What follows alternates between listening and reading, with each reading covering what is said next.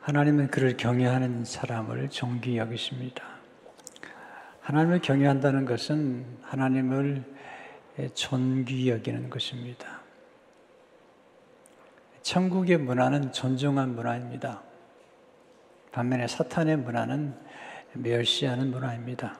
존중이란 높여 귀중하게 대하는 것입니다. 존귀 여기는 것이며 소중하게 여기는 것이며 가치 있게 여기는 것입니다. 아, 반면에 멸시는 경멸하는 것입니다. 함부로 대하는 것, 무가치하게 여기는 것, 내 가치를 폄하하는 것이죠. 그래서 서로 존중하는 가정은 천국을 경험하게 되는 거고요. 서로를 멸시하는 가정은 지옥을 맛보는 것입니다. 저는 존중이라는 이 놀라운 깨달음을 성삼위 하나님을 통해서 배웠습니다. 처음에서 믿고 예, 삼일체 하나님을 배울 때 성부와 성자와 성령 하나님이 서로를 존귀 여기는 것을 보면서 천국이 존중하는 나라인 것을 알게 되었습니다. 하나님을 경외함의 비밀은 존중에 있고 존중 속에는 놀라운 축복이 담겨 있습니다. 데니시 그는 이렇게 말합니다. 생명은 존중을 통해 흐른다. 존중의 문화가 세워지면 그 열매로 치유, 회복, 축복, 기쁨, 희망, 그리고 온전함과 같은 하나님의 부활 생명의 특성들이 사람들의 삶의 가정들에게 그리고 공동체 안에 흐르게 된다. 하나님의 생명의 흐름, 이게 축복이죠. 흘러 들어가서 놀라운 일들이 이루어지죠. 아, 예수님은 그를 존경하는 사람들의 병을 고치셨고, 그 놀라운 인생의 변화를 일으키신 것을 보게 됩니다. 예수님을 만나는 분들 가운데 예수님을 존중하고 신뢰한 사람들은 아, 예수님 안에 흘러나오는 하나님의 생명의 능력을 경험하면서 그들은 축복을 받았습니다. 근데 참 슬프게도 예수님의 고향을 방문했을 때 고향 사람들이 예수님을 배척하고 예수님을 존귀 여기지 않았습니다. 마태복음 13장 57절을 보시면 예수를 배척한지라 예수께서 그들에게 말씀하실 때 선지자가 자기 고향과 자기 집 위에서는 존경을 받지 않음이 없느니라 하시고 예수님은 가는 곳마다 존경을 받았는데 고향에서는 예수님을 존경하지 않았습니다. 존경한다는 것은 신뢰한다는 것입니다. 아, 예수님을 존중한 사람들은 예수님의 능력을 신뢰했습니다. 그런데 고향 사람들은 예수님을 신뢰하지 않았고 예수님의 능력도 믿지 않았습니다. 그래서 예수님께서 많은 능력을 고향에서는 행할 수가 없었던 것이죠. 마태복음 13장 18절에 보시면 그들이 믿지 않음으로 말미암아 거기서 많은 능력을 행하지 아니하시니라. 구약 성경의 마지막 책이 말라기서입니다. 이 말라기서는 하나님을 경외하는 경외함을 가르치는 아주 중요한 책입니다. 그 책에 보면 말라기 3장 16절에 이렇게 말씀하고 있습니다. 그때 여호와를 경외하는 자들이 피차에 말하매 여호와께서 그것을 분명히 들으시고 여호와를 경외하는 자와 그 이름을 존중히 여기는 자를 위하여 아, 여호와를 경외하는 것과 하나님의 이름을 존중히 여기는 것은 같은 거예요. 곧 하나님을 경외한다는 것은 하나님 이름을 경외하는 것이며 하나님 이름을 존중히 여기는 것입니다. 그들을 위하여 여호와 앞에 있는 기념책에 기록하셨느니라. 예, 하나님의 생명책에 여호와를 경외하는 사람들의 이름이 기록되어 있습니다. 하나님은 하나님을 존중히 여기는 사람을 존중해 주시지만 하나님을 멸시하는 사람을 멸시하시죠. 3일상 2장 30절을 보시면 나를 존중히 여기는 자를 내가 존중히 여기고 나를 멸시하는 자를 내가 경멸하리라. 굉장히 어, 엄한 말씀이죠. 엘리 제사장에게 주셨던 말씀입니다. 어떻게 하면 하나님을 존중할 수 있으며 또 존중한다는 것은 우리 삶 속에 어떤 영향을 주는 걸까요? 첫째로 하나님을 경외하며 존중하는 지혜를 먼저 배우셔야 됩니다. 하나님을 존중하는 그 지혜 첫째로 예배를 소중히 여김으로 하나님을 존중하십시오. 예배를 소중히 여기는 것. 아브라함은 하나님을 경외한 사람인데 아브라함 가는 곳마다 하나님을 위하여 재단을 쌓았고 하나님의 이름을 불렀습니다. 반복되는 음, 메시지가 나오는데요. 창세기 12장 7절 8절을 보게 되면 그가 자기에게 나타나신 여호와를 위하여 그곳에 단을 쌓고 또 옮겨가서 그곳에서 여호와를 위하여 단을 쌓고 여호와의 이름을 부르더니 자기를 위해서 단을 쌓은 게 아닙니다. 하나님을 위해서 재단을 쌓고 하나님의 이름을 불렀습니다. 하나님의 엘리 제사장과 그의 자녀들을 심판하셨습니다. 그 이유를 사무엘상 2장 17절은 이렇게 말씀합니다. 이 소년들의 죄가 엘리의 아들들입니다. 여호와 앞에 심히 크면 그들이 여호와의 제사를 멸시함이었더라. 하나님께서는 예배를 최우선 순위에 두셔야 됩니다. 예배를 하찮게 여기는 인생은 하찮게 됩니다. 성경은 보여주지 않습니까? 예배를 소중히 여기는 인생은 소중하게 됩니다.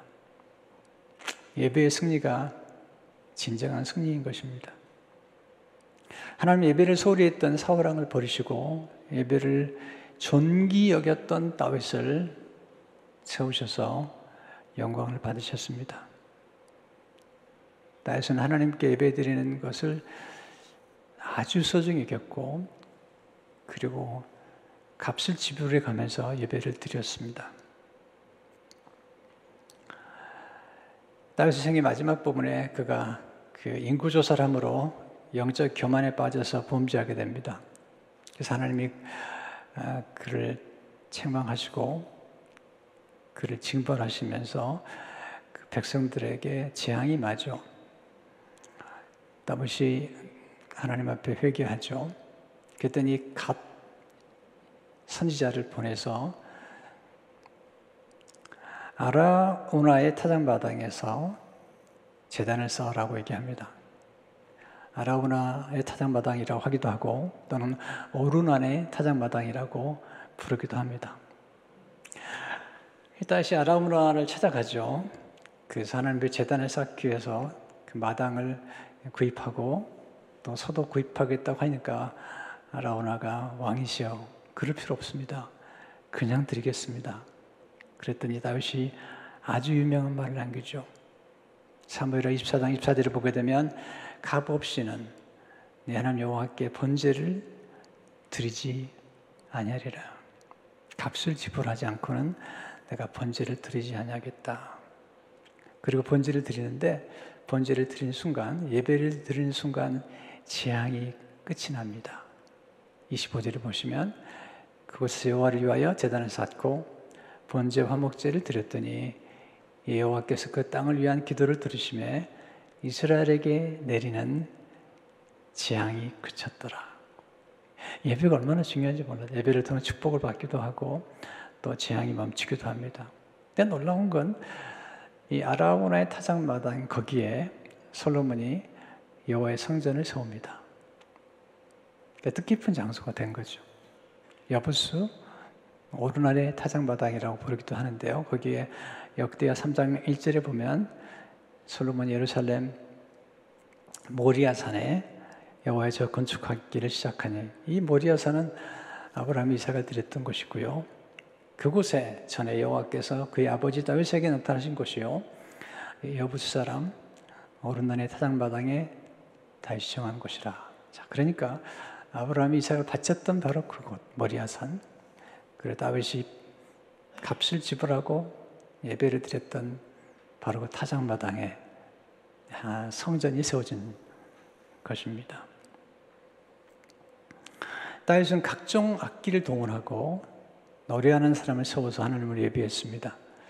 역대상 15장 16절을 보시면 다윗이 레이 사람의 어른들에게 명령하여 그 형제들을 노래하는 자들로 세우고 비파와 수궁과 재금 등의 악기를 울려서 즐거운 소리를 크게 내라 하며 다윗은 각종 악기를 동원해서 하나님 예배하고 또 성가대를 수천 명을 조직해서 하나님 예배했던 사람이고 그리고 다윗의 예배의 전승이 구약에 계속 흘러내려가는 것들을 보게 됩니다. 아, 제가 예배할 때 여러 가지 악기를 동원하잖아요. 그리고 찬양팀도 세우고 성가도 세우는 것은 성경적인 것입니다.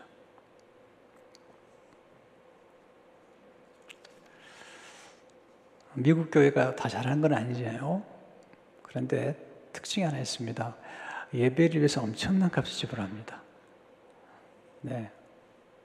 예배 관계되는 여러 영상, 음향뿐만 아니라 또 찬양을 드리는 것도 예배를 위해서 이렇게 설교를 할 때 시리즈 설교를 하게 되면 그 배경을 이렇게 그 다 준비해 가지고 어, 그래서 예배에 대한 예산이 굉장히 많습니다. 높습니다. 그래서 이제 예배가 얼마나 중요한가를 알고 그리고 예배에 대한 값을 지불하는 것입니다. 저희 교회도 예배 상당한 예산을 우리가 사용하고 있죠. 예배부와 음악부에서 저희 좋은 좋은 교회죠. 우리 교회가. 두 번째 하나님의 말씀을 소중히 여김으로 하나님을 존중하십시오. 하나님을 존중한다는 것은 하나님 말씀을 존중하는 것입니다. 사울왕은 하나님의 말씀을 소중히 여기지 않으므로 버림받게 되죠. 열왕기상 15장 3절에 보시면 왕 여호와의 말씀 버렸으므로 여호와께서도 왕을 버려 왕이 되지 못하게 하셨나이다. 그런데 놀라운 건 다윗은 하나님의 말씀을 붙잡고 그리고 하나님의 말씀을 찬양합니다. 그리고 사랑하고요. 시편 19편 8절에 10절을 보게 되면 여호와의 교훈은 정직하여 마음을 기쁘게 하고 여호와의 계명은 순결하여 눈을 밝게 하시도다. 여호와를 경외하는 돈은 정결하여 영혼까지 이르고 여호와의 법도 진실하여 다으로우니 금 곧 많은 순금보다 더 사모할 것이며 꿀과 손꿀보다 더 단도다. 하나님의 말씀을 존귀 여겼어요. 그래서 다윗이 형통하고 상을 받게 된 것을 보게 됩니다. 잠언 13장 13절을 보시면 말씀을 멸시하는 자는 자기에게 폐명을 이루고 계명을 두려워하는 자는 상을 받느니라. 세 번째, 말씀을 전하는 사람을 소중히 여기므로 하나님을 존중하십시오. 그 말씀을 대언하는 사람을 소중히 여기는 것입니다. 사울왕은 하나님 말씀을 대언하는 사무엘을 소중히 여기지 않았습니다. 그의 말에 귀를 기울이지 않았습니다. 근데 다윗은 달랐습니다. 나단, 또 갓 선지자 이런 분들의 하나님의 말씀을 전해줄 때마다 그 말씀을 아주 무게 있게 받은 것을 보게 됩니다. 초대교회 성도들도 성령 충만 받았을 때 사도의 가르침을 받았죠. 사도행 2장 42절을 보게 되면 그들이 사도의 가르침을 받아 서로 교제하고 떡을 떼며 오로지 기도하기를 힘쓰니라. 하나님을 신뢰하고 하나님 말씀을 증거하는 선지자, 또 말씀을 태어난 사람을 신뢰하게 되면 형통하게 됩니다. 역대 20장 20절에 보게 되면 너희는 너희 하나님 여호와를 신뢰하라 그리하면 경고의 살이라 그의 선지자들을 신뢰하라 그리하면 형통하리라. 예수님은 예수님의 말씀을 대언하는 제자들을 존귀 여길 것을 말씀하셨죠. 누가복음 10장 16절에 보게 되면 너희 말을 듣는 자는 곧 내 말을 듣는 것이요. 너희를 저버리는 자는 곧 나를 저버리는 것이요. 나를 저버리는 자는 나 보내신 이를 저버리는 것이니라 하시니라. 그 제자들에게 하나님의 말씀을 대언하도록 보내시면서 너희 말을 듣는 것은 내 말을 듣는 것이다. 그렇게 제자들을 존귀 여기셨고 또 사람들이 제자들을 존귀 여겨 주실 것을 기대했던 것을 보게 됩니다. 네 번째, 하나님의 이름을 소중히 여김으로 하나님을 존중하십시오. 하나님을 경외한다는 것은 하나님의 이름을 존중하는 것입니다. 말라기 3장 10절을 보게 되면 여호와를 경외하는 자와 그 이름을 존중히 여기는 자를 위하여 여호와 앞에 있는 기념책에 기록하셨느니라. 하나님께서 십계명 가운데 제 세 번째 계명에서 이렇게 말씀하셨어요. 주력 20장 10절에 보게 되면 너는 내 하나님 여호와 이름을 망령되게 부르지 말라. 여호와는 그의 이름을 망령되게 부르는 자를 지없다 하지 아니하리라. 그러니까 다윗은 하나님 이름을 참 찬양하잖아요. 골리앗과 싸울 때도 하나님 이름으로 나가 싸우고요. 그리고 시편 8편 1절에 보시면 여호와 우리 주여 주의 이름이 온 땅에 어찌 그리 아름다운지요 주의 영광이 하늘을 덮었나이다. 이게 역설인데요. 하나님은 하나님의 이름을 존귀 여기는 사람의 이름을 존귀 여겨 주세요. 하나님께서 아브라함을 부르셔서 내 이름을 장대케 하리라 그렇게 말씀하셨는데 아브라함은 하나님 이름을 항상 존귀 여겨드려요. 다윗도 마찬가지죠. 다윗이 하나님 이름을 존귀 여길 때 하나님이 다윗을 존귀하게 만들어 주셨어요. 우리는 하나님의 이름을 늘 존귀 여기고 또 우리에게는 예수님의 이름을 주셨죠. 지금은 그 예수님의 이름을 귀 여기고 그 이름의 권세를 알고 예수 이름을 의지해서 기도하는 것 이게 하나님을 경외하는 길입니다. 두 번째로 서로를 존중하는 지혜를 배우십시오. 하나님 우리가 하나님을 존중할 뿐 아니라 우리가 서로를 존중하기를 원하세요. 존중이는 뭘까요? 제가 이렇게 기록해 봤습니다. 존중은 소중히 여기는 것입니다. 그 진가를 인정하는 것입니다. 존경하는 것이며 존중하는 태도로 대접하는 것입니다. 반면에 경멸은 천하게 취급하는 것입니다. 함부로 대하는 것입니다. 무리하게 대하는 것입니다. 한 걸음 더 나아가면 경멸에는 모욕하고 능욕하는 것입니다. 전 존중을 아주 소중하게 여깁니다. 왜냐하면 존중을 통해서 하나님의 복이 우리에게 임하기 때문입니다.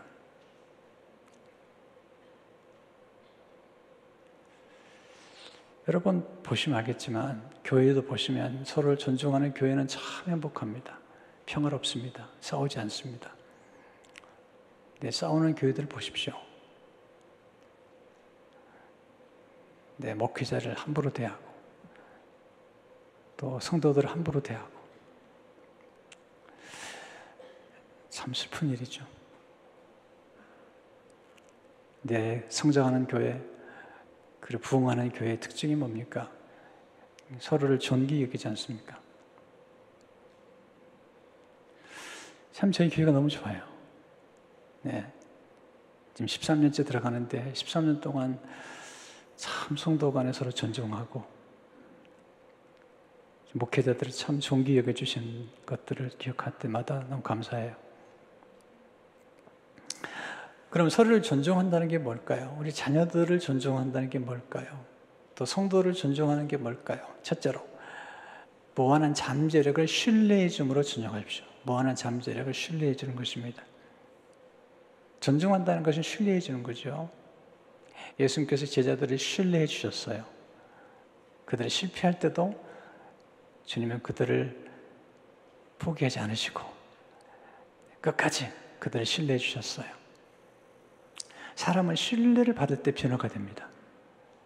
또한 신뢰를 받을 때 본인 안에 있는 잠재력을 깨닫게 되고 그 잠재력을 극대화할 수 있도록 스스로 자신을 개발시킵니다. 이게 하나님의 놀라운 원리입니다. 바로 왕은 히브리 민족의 잠재력을 믿지 않았습니다. 멸시했습니다.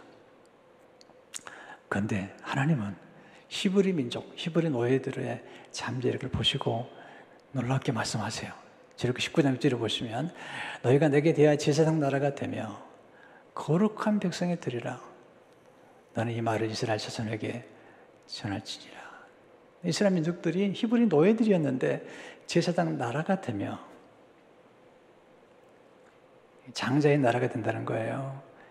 그리고 모든 나라를 예배 가운데 인도하는 나라가 된다는 것이 뿐만 아니라 거룩한 백성이 되리라. 뿐만 아니라 신명기 26장 18절을 보시면 여호와께서도 내게 말씀하신 대로 내가 오늘 너를 그의 보배로운 백성이 되게 하시고 그의 모든 명령을 지키라 화가 나시느니라. 이 보배로운 백성이 되게 하신다. 이게 하나님이 하나님 백성들을 믿어주는 것이죠. 우리 예수를 믿으면 예수 그리스도 안에서 용서를 받을 뿐만 아니라 하나님 우리에게 무한한 잠재력을 예, 일깨워 주십니다. 그렇게 하심으로 우리를 존중해 주시죠. 예수님께서 베드로를 만나셔서 너는 개바가 될 것이다. 반석이 될 것이다. 신뢰해 주잖아요. 내가 사람을 낳는 어부가 될 것이다. 이렇게 신뢰해 주시잖아요. 그 안에 있는 무한한 잠재력을 신뢰해 주는 것. 우리 자녀들에게 말해 주셔야 됩니다. 나는 보배로운 하나님의 자녀다. 내 안에는 무한한 잠재력이 있다. 이렇게 말해 주십시오.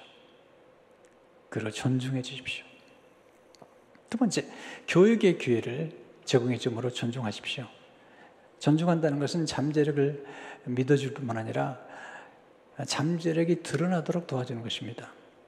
사람 안에 있는 잠재력을 키우는 것, 극대화시키는 가장 좋은 길은 교육입니다. 하나님의 방법이죠.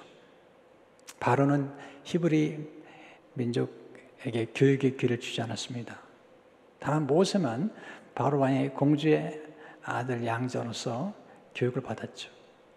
모세의 교육을 받은 거 보십시오. 그 교육의 결과로 모세는 출애굽의 역사를 일으켰고 또 모세 오경을 기록하잖아요. 교육은 굉장히 중요한 겁니다.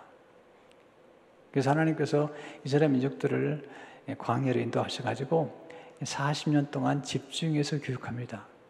그렇게 함으로써 히브리 노예가 제사장 나라가 되고 큰 나라가 됩니다. 지금도 이스라엘 나라 대단하잖아요. 그 영향력이라는 게. 그냥 그것은 다 교육의 결과인 것입니다. 신명기 4장 5절 6절을 보게 되면 내가 나의 하나님 여호와께서 명령하신 대로 규례와 법도를 너에게 가르쳤나니 너희가 들어가서 기업으로 차지할 땅에서 그대로 행하게 하려 함인즉 너는 지켜 행하라 이것이 여러 민족 앞에서 너의 지혜요 너의 지식이라 그들이 이 모든 규례를 듣고 이르기를 이 큰 나라 사람은 과연 지혜와 지식이 있는 백성이로다 하리라. 네, 교육의 기회 제공해 주는 게 참 좋은 것입니다. 예수님께서 제자들에게 교육을 시켰죠. 3년 동안. 3년 그 지났을 때 제자들은 탁월한 인물들이 된 것을 보게 됩니다.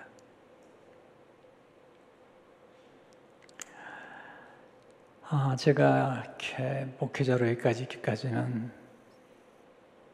하나님께서 좋은 분들을 통해서 제가 교육을 받도록 도와주신 것들이 큽니다. 여러분들이 도와주셨고, 또 좋은 장로님들을 만나가지고 제가 교육의 기회를 얻었습니다.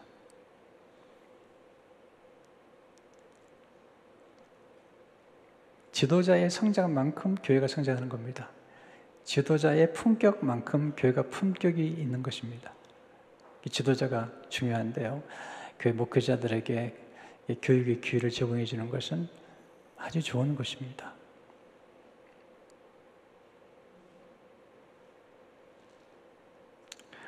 제가 로고스 교회를 목회할 텐데 한 번은 장로님이 부르셨어요.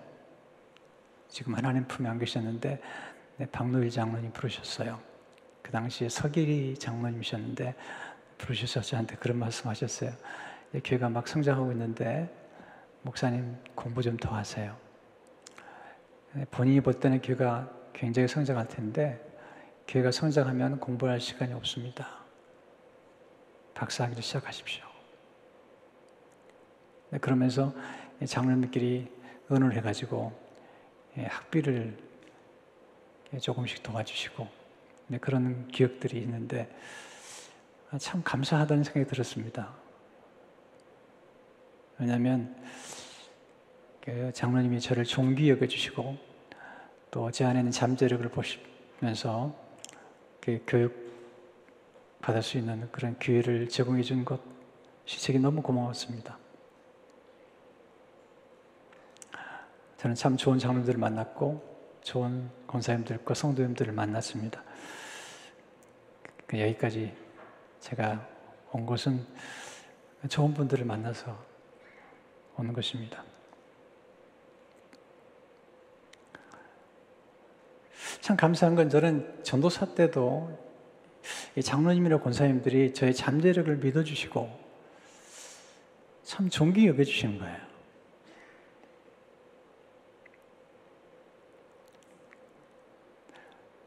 교육 목사를 제가 할 때도 장로님과 권사님 부부 두 분께서 그렇게 이제 성경 공부를 참석하시고 경청해 주시고 그리고 기대를 가지고 기도해 주셨어요. 그런 그런 경험들이 제 안에 있는 숨겨진 잠재력들을 밖으로 이렇게 드러낼 수 있는 좋은 기회가 되었다 생각이 됩니다. 하나님의 축복이죠. 세 번째, 경청을 통해 존중해 주십시오. 전, 경청. 사람을 존중해 주는 가장 좋은 길은 경청에 있습니다. 내 경청하기 쉽지 않습니다. 부모가 자녀들을 아, 존귀 여겨주는 길은 경청하는 것입니다.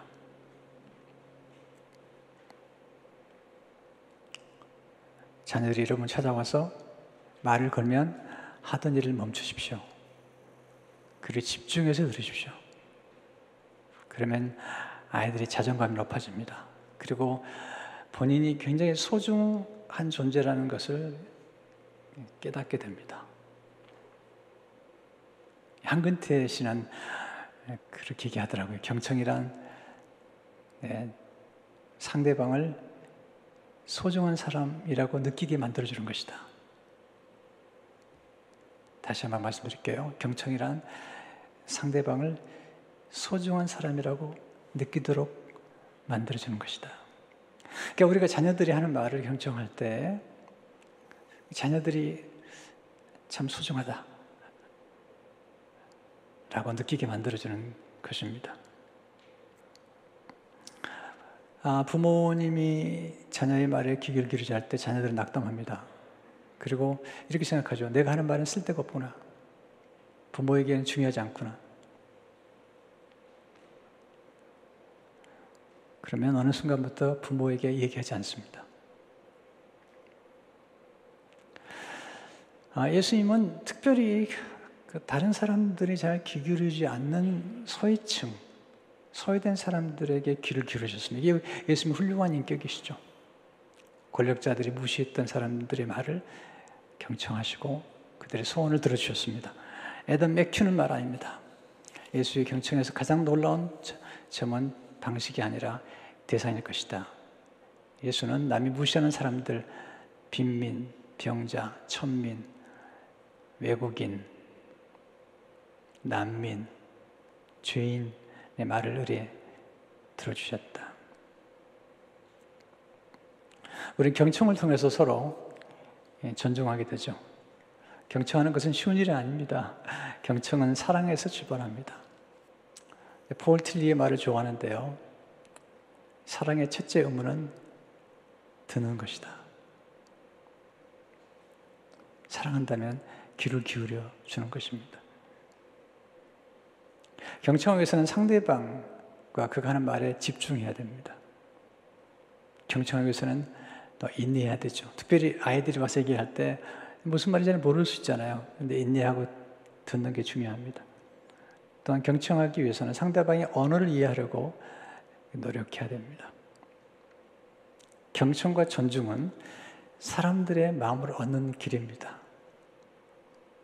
저는 늘 이렇게 표현하죠. 들음은 어둠이다. 그런 얘기를 해요. 우리가 누군가의 말을 잘 들어주잖아요.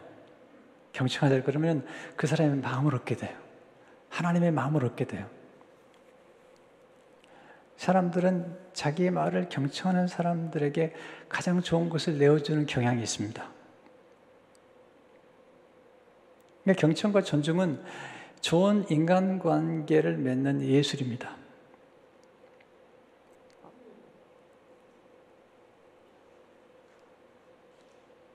우리는 말 잘하는 것도 중요하지만 말 잘하는 사람보다는 우리 말에 귀를 기울여 주는 사람을 더 좋아합니다. 네 번째, 존중하는 언어를 전, 통해 존중하십시오. 언어가 참 중요하잖아요. 예수님은 우리 입으로 가득한 걸 말한다고 그랬는데 존중하는 언어를 사용하려면 먼저 존중하는 마음이 있어야 됩니다. 더 중요한 게 있습니다. 자기 자신을 존중할 줄 아는 사람. 자기 자신을 존귀 여기는 만큼 우리 만나는 사람들을 존중할 수 있습니다. 자기를 비난하고 자기를 함부로 대하고 또 자기 몸도 함부로 대하는 분들 있잖아요. 자기 몸, 자기 마음 함부로 대해서는 안 되죠. 우리 몸은 하나님의 성령이 거하신 저이잖아요. 예수님도 몸으로 우리를 구속하셨지 않습니까?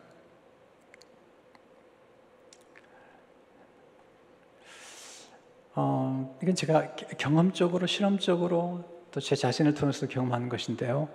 자기 자신을 존귀 여기는 것만큼 다른 사람을 존귀 여기는 걸 많이 보게 됩니다. 아, 저는 제 자신을 처음에 존귀 여기지 몰랐습니다. 자기 부인을 하라고 하는 말씀을 저는 자기 멸시로 생각했습니다. 근데 이제 복음을 더 깊이 알고 보니까 그게 아닙니다.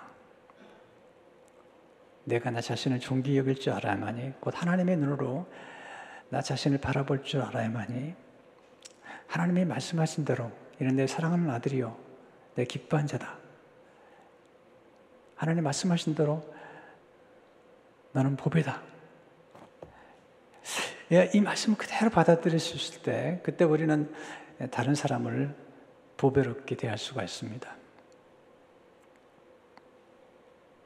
무리한 언어를 사용하게 되면 그 대가를 지불하게 됩니다. 존중한 언어는 칭찬과 격려의 언어, 감사의 언어죠. 신중한 언어죠. 자문 12장 18절을 보게 되면 칼로 찌름같이 함부로 말한 자가 있거니와 지혜로운 자의 혀는 양옥과 같으니라. 함부로 말한다는 것은 신중하지 않는 것입니다. 다섯 번째, 존중하는 예절을 통해 존중해 주십시오. 예절이 중요합니다. 하나님을 경외한다는 것은 하나님을 사랑하지만 함부로 대하지 않는 것입니다. 제가 신학교 다닐 적에 놀라운 사람들을 만났어요. 신학생들 가운데 아주 건방져요. 기도실에서 기도를 하는데 네, 어떤 선배가 하나님 향해서 막 욕을 하더라고요. 그런 사람 죄송하지만 하나님이 쓰실 리가 없죠. 사람들과의 관계도 선을 지킬 줄 알아야 됩니다. 부부간에도 선이 있습니다. 이 선을 넘으면 그때부터 싸우죠. 경계가 있는 것입니다. 이 선을 지키는 것을 저는 예절이라 생각합니다. 예절. 예의, 예의를 지키는 것입니다. 아름다움은 지나치지 않음에 있습니다. 무엇이 너무 지나치면 아름답지 않습니다. 잠언 11장 22절의 말씀은 참 놀라운 얘기인데요. 아름다운 여인이 상가지 아니하는 것은 마치 돼지코에 금고리 같으니라. 이 상간다는 말은 지나치다는 것이죠. 너무 지나치면 네, 돼지코에 금고리 그림 하나 그려올까 생각했는데 돼지코에 금고리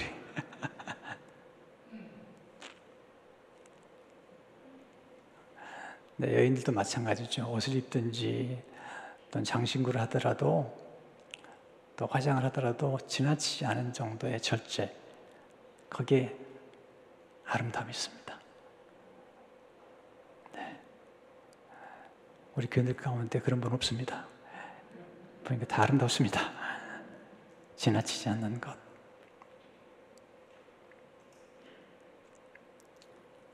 저는 품격을 굉장히 중요하게 생각합니다. 저는 지도자들이 욕하는 거 싫어합니다. 목회자가 욕하는 거 싫어합니다.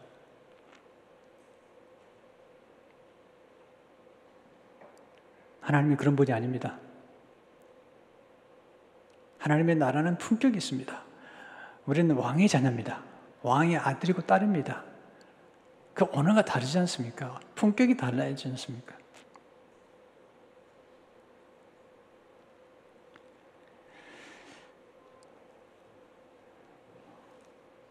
최근에 있었던 일이죠. 한 영화 배우가 오스카상 시상식이죠. 사회를 보는 분의 뺨을 때렸습니다.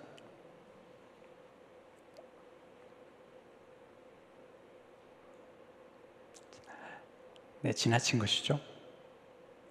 무리한 것이죠. 네, 그 값은 엄청납니다.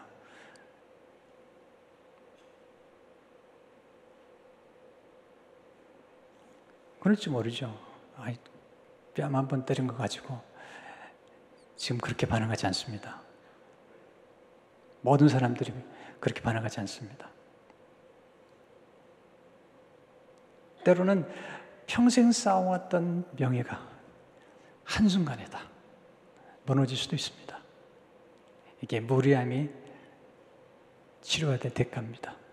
시므이 나유당이 압살롬을 위해서 하야할 때 시, 시므이를 저주하고 시므이가 날 저주했죠. 딸이 술렁하죠. 시므이 저주를 하나님이 책망으로 알고 받아들이잖아요. 근데 시므이의 결말은 좋지 않습니다. 여러분 정중하다는 게 아주 좋은 품격인 것입니다.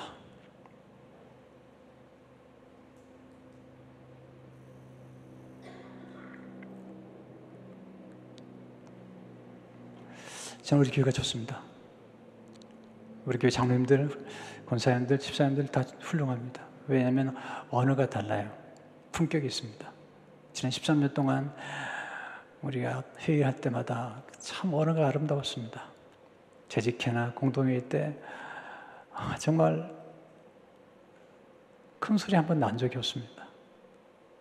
서로 존중하고 서로 경청하고 그래서 하나님 하신 일을 영광을 돌리는 축제로 만드는 아름다운 교회 정말 기쁘게 생각합니다. 예수님 십자가를 소중히 여김으로 하나님 존중하십시오.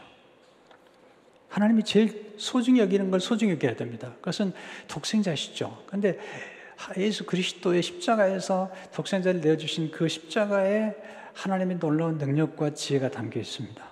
고린도서 1장 18절을 보시면 십자가의 도가 멸망하는 자들에게 미련하는 것이요 구원을 받는 우리에게는 하나님 능력이라. 우리가 십자가를 소중히 여긴다는 것은 예수 그리스도의 보혈을 소중히 여기는. 여러분, 아, 복음주의자들은 그리고 하나님을 정말 신뢰하는 사람들은 예수 그리스도의 보혈을 찬양하고 예수 그리스도의 보혈의 능력을 믿고 예수 그리스도의 보혈을 증거합니다. 저는 예수님의 보혈을 증거하고 찬양합니다. 이번 고난 주간 특세 기간 동안에도 저는 예수님의 보혈을 증거할 것입니다. 성금요일 날 네, 찢어진 휘장이라는 제목으로 말씀드릴 텐데 그나도 예수님의 보혈을 증거할 것입니다. 베드로 사도는 이렇게 얘기합니다. 베드로서 1장 18, 19절을 보게 되면 너희가 대속함을 받은 것은 은이나 금과 같이 없어질 것으로 된 것이 아니요 오직 흠없고 점없는 어린 양 같은 그리스도의 보배로운 피로 된 것이니라. 이 보혈로 우리는 용서받았고 정결케 되었고 의롭게 되었습니다. 그리고 지금도 이 보혈은 계속 역사해서 우리를 거룩하게 만들어가는 것입니다. 성도 여러분, 존중은 하나님의 생명의 흐름이 흘러가는 것입니다. 멸시하게 되면 이 흐름이 막힙니다. 존중하게 되면 하나님의 능력이 흘러갑니다. 근데 멸시하게 되면 하나님의 능력이 막힙니다. 존중하게 되면 하나님의 생명이, 하나님의 사랑이, 네, 하나님의 축복이 흘러갑니다. 근데 멸시하게 되면 그 막히는 것입니다. 성도 여러분, 존중, 여러분, 여러분을 멸시하고 경멸한 사람을 여러분 좋아하십니까? 그 사람 가까이 하고 싶습니까? 네, 그럴 수 없죠. 그래도 우리가 가까이 하고 싶으면 우리를 존중해주고, 인정해주고, 네, 존귀 여겨주는 분을 만나면, 경청하는 분을 만나면, 그분 또 만나고 싶잖아요. 그리고 거기서부터 놀라운 축복들이 오는 것을 보게 됩니다. 저는 많이 경험했습니다. 제가 사람을 만났을 때 그분을 존중히 여겨드리면 그 존중히 여겨주신 반, 반, 그분은 참 좋은 지혜를 많이 나누셨어요. 스승들을 만날 때마다 스승을 존중하고 이렇게 제게 조언해 주시면 메모를 하고 이렇게 하면 참 좋은 지혜들, 그러니까 돈으로 살 수 없는 지혜들을 허락해 주시고 또 책을 읽을 때도 책을 존중하면 책에서 참 좋은 지혜를 많이 깨닫게 되고 성경 말씀도 존귀 여기면서 성경 읽게 되면 놀라운 역사를 많이 경험하게 됩니다. 제 자신도 누가 저를 존중히 여겨주면 제게 있는 값비싼 지혜들을 마음껏 드리고 싶은 것이 제 마음도 있습니다. 성도 여러분, 이 하나님을 경외함 속에는 하나님을 존중하는 게 들어있는데 이 존중이라는 게 우리에게 정말 큰 축복을 가져오게 됩니다. 이 존중을 통해서 여러분과 여러분 가정, 우리 공동체와 우리 민족이 큰 축복을 받기를 주의 이름으로 축원합니다. 하나님 아버지, 아, 존중의 문화, 천국 문화인 것을 압니다. 멸시하고 경멸하는 문화는 사탄의 문화입니다. 주님의 교회가 우리 가정이 우리의 삶의 일터가 서로를 존중하고 존중하는 그런 문화를 형성하도록 도와주심으로 우리가 천국을 경험하도록 계속해서 축복해 주옵소서 예수 이름으로 기도합니다. 아멘.